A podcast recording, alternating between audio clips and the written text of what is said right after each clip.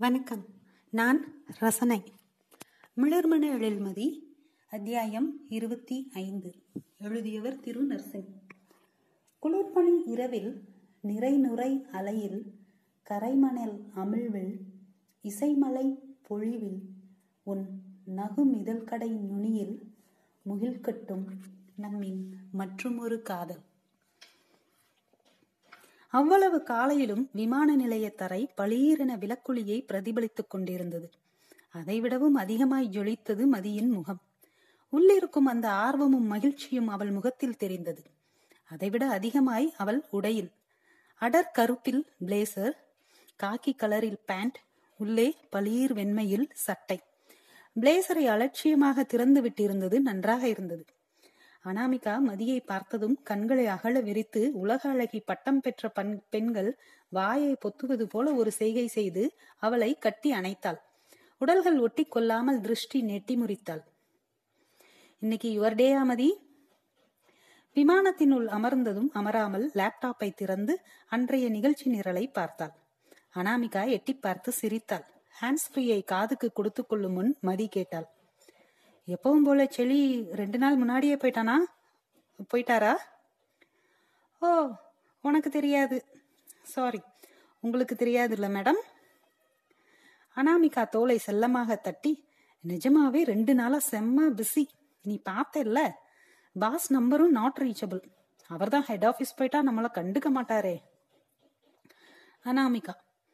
True continuous schedules என சொல்லிக்கொண்டே பாடல்களில் மூழ்கினாள். கண்கள் மூடி. மதிக்கு ஒரு பதற்றம் தொற்றியது. ஒரு மனம் முழுதும் மகிழ்வும் அச்சமும் நிறைந்து நிலை கொள்ளாமல் தவிக்கச் செய்தது. நிரலில் செழியன் பேசும் நேரத்தை பார்த்தாள். பதினொன்று முப்பது. அது முடிந்த பிறகு மிசஸ் மல்ஹோத்ரா. அநேகமாய் அவள்தான் அறிவிப்பாள். செழியன் அப்போது உடன் நின்றால் நன்றாக இருக்கும் என்று நினைத்தாள். செழியனை அறிவிப்பை செய்யக்கூடிய வாய்ப்பு இருப்பதையும் யோசித்தாள். செளி இந்த ஓரிரு வருடங்கள் பொறுமையாக இரு.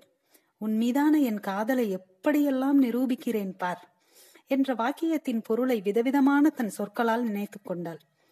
ஒன்றை நோக்கிய பயணத்தின் போது இடர்படும் நிழலின் உன்னதம் நம்மை ஈர்க்கும். எந்த தொல்லையும் இல்லாத அவ்விடத்தின் மனாந்திர தனிமை சுகமாய் நினைக்க வைக்கும். அப்படியே அங்கேயே இருந்திடலாம் எனத் தோன்றும்.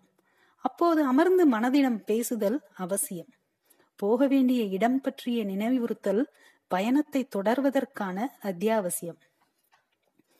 மதியை மிசஸ் மல்ஹோத்ரா அணைத்த அணைப்பில் எலும்பு நொறுங்கியது. அப்படியான அரவணைப்பு அது. அந்த இடம் வழக்கத்திற்கும் மாறாக அதிக அமைதியில் மங்களான வெளிச்சத்தில் மங்கி ஒளிர்ந்தது. இந்தியாவில் இருந்த அத்தனை முக்கிய அலுவலர்களும் அவரவர் வட்டத்தில் அமர்ந்திருந்தார்கள். போனில் மட்டுமே பேசியிருந்தோர் நேரில் பார்த்து மனதில் இருந்த பிம்பமும் வாட்ஸ்அப் டிபியில் இருந்த பிம்பமும் தாண்டிய ஒன்றாக இருக்கும் வினோதத்தை கடந்து கொண்டிருந்தார்கள். மதியின் கண்கள் மிக பொறுமையாக அதைவிட தீவிரமாக செழியனை தேடின.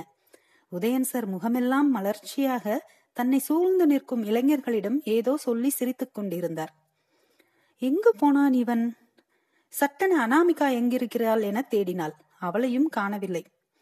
மிசஸ் மல்ஹோத்ரா கையசைக்க அதுவரை இருந்த மனம் சட்டன அங்கேயே எல்லாவற்றையும் உதறிவிட்டு ஓடியது. பாவனா எனும் பதுமை வழக்கம் போல் மைக் பிடித்து ஒவ்வொருவராக அறிமுகப்படுத்தி அமரச் செய்யும் வைபவத்தில் துவங்கியது அந்நிகழ்வு. மதி முதல் முறையாக முன்வரிசையில் உதயன் மற்றும் மல்ஹோத்ராவிற்கு இடையில் அமர்ந்திருந்தாள். மிளிர்ந்தும் திகழ்ந்தும் நிகழ்ந்து கொண்டிருந்தாள்.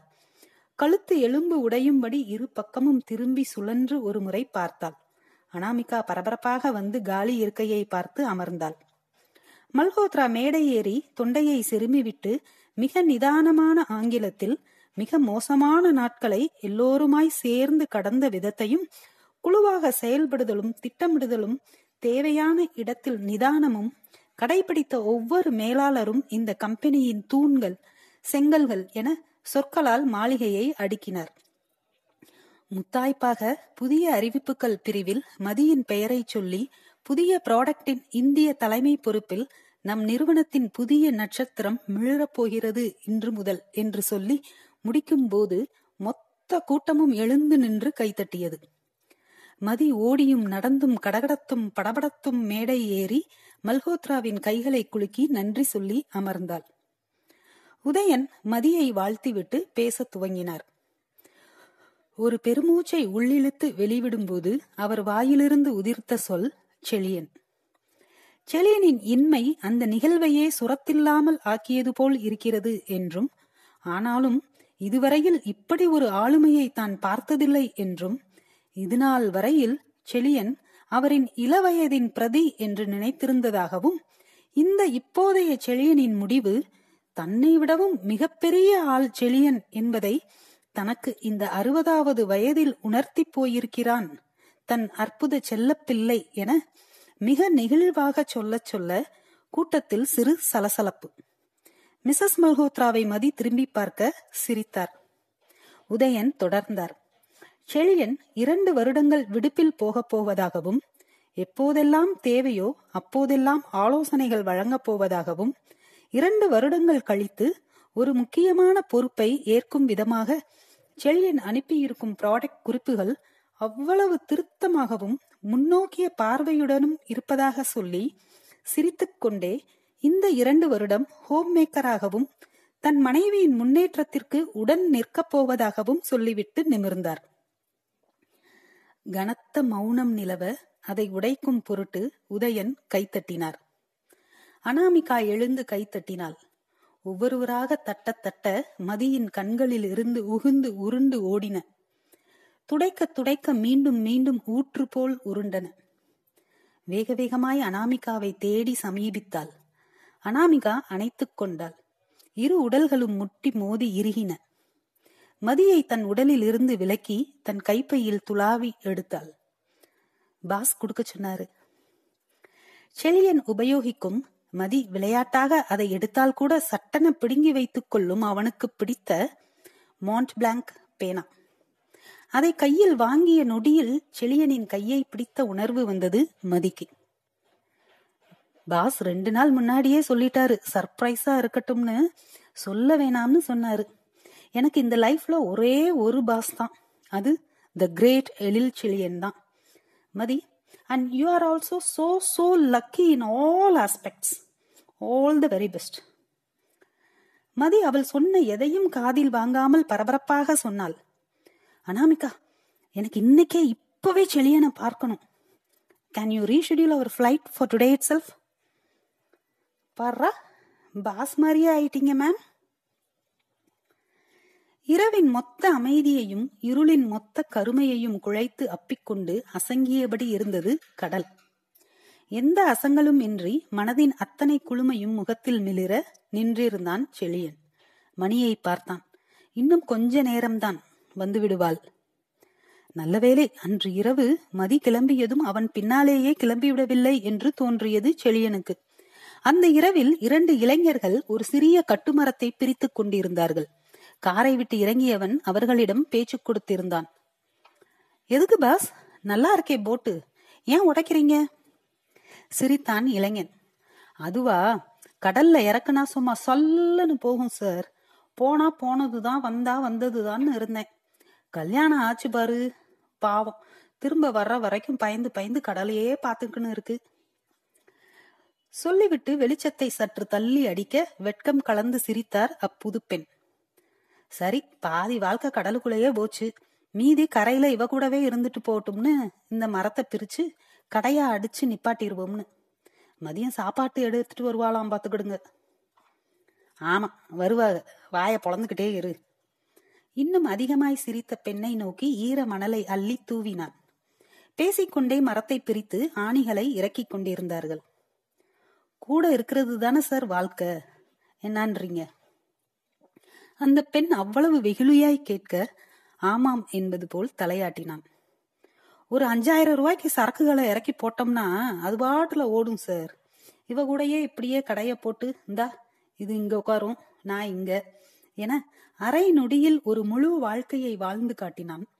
அவன் தோளில் அடித்து நாணி நகர்ந்தாள் அப்பெண்.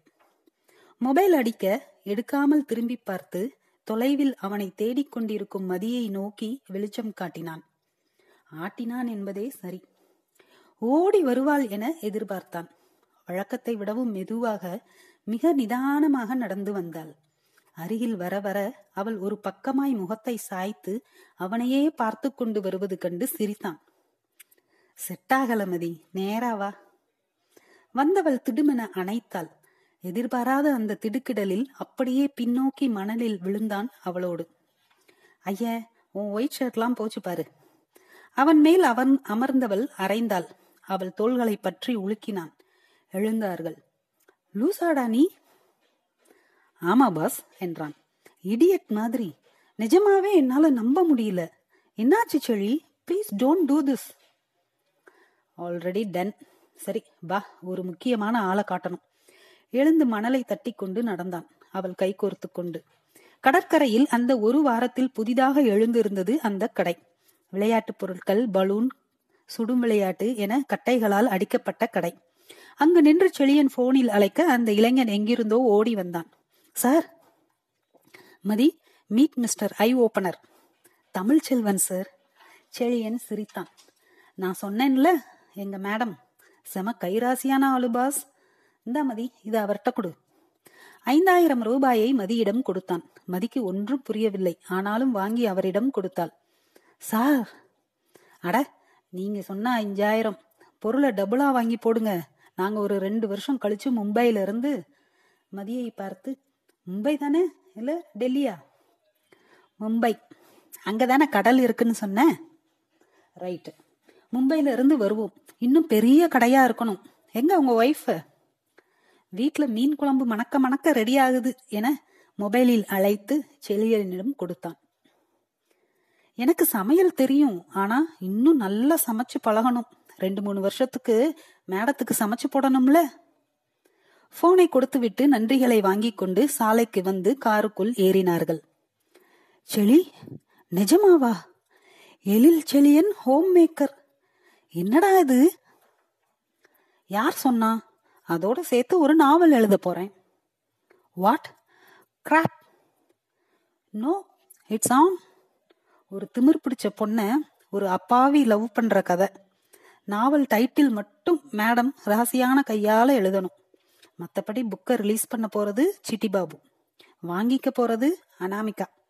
நன்றி உதயன் சார் வரைக்கும் எல்லாம் ரெடி ஆனா ஆனா முத்தம் கொடுத்தா சுகமா வாங்குனா சுகமான்றத கண்டுபிடிச்சிட்டா அந்த சாப்டர்ல ஒரு அழுத்தம் கொடுத்து ஆரம்பிக்க இழுத்து பிடித்து கொடுத்து கொண்டே இருந்தாள். மொபைல் அலறியது. டே மசாலா பொடி எங்க வச்சிருக்க? தென்றலக்கா கேட்க சிரித்தான். ரெண்டாவது ஷெல்ஃபில் இருக்கும். நான் இப்ப வரலாமா? மதி வந்தாச்சா?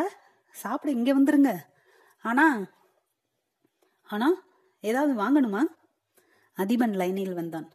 கொஞ்சம் லேட்டா வர சொல்றாடா உங்க அக்கா. ரைட்டுனே ரைட்டுனே. மொபைலை பிடுங்கிய மதி அந்த டவுட் கிளியர் ஆகணுமா வேணாமா என முடிக்கும் முன்னர் செழியன் அவன் பக்கமாய் இழுத்தான். அவ்வளவு அமைதியாய் அவ்வளவு அழகாய் அவ்வளவு ஆழமாய் அனைத்தையும் பார்த்து கொண்டிருந்தது கடல். நிறைந்தது. நன்றி. தொடர்ந்து கே ஆதரவளித்தமைக்கு நன்றி. தங்களுக்கு ஏதாவது கருத்துக்கள் இருக்குமெனில் பகிரவும். ஆசிரியரின் ட்விட்டர் ஐடி டிஸ்கிரிப்ஷனில் இணைத்துள்ளேன். விரும்புபவர்கள் தொடரலாம். நன்றி.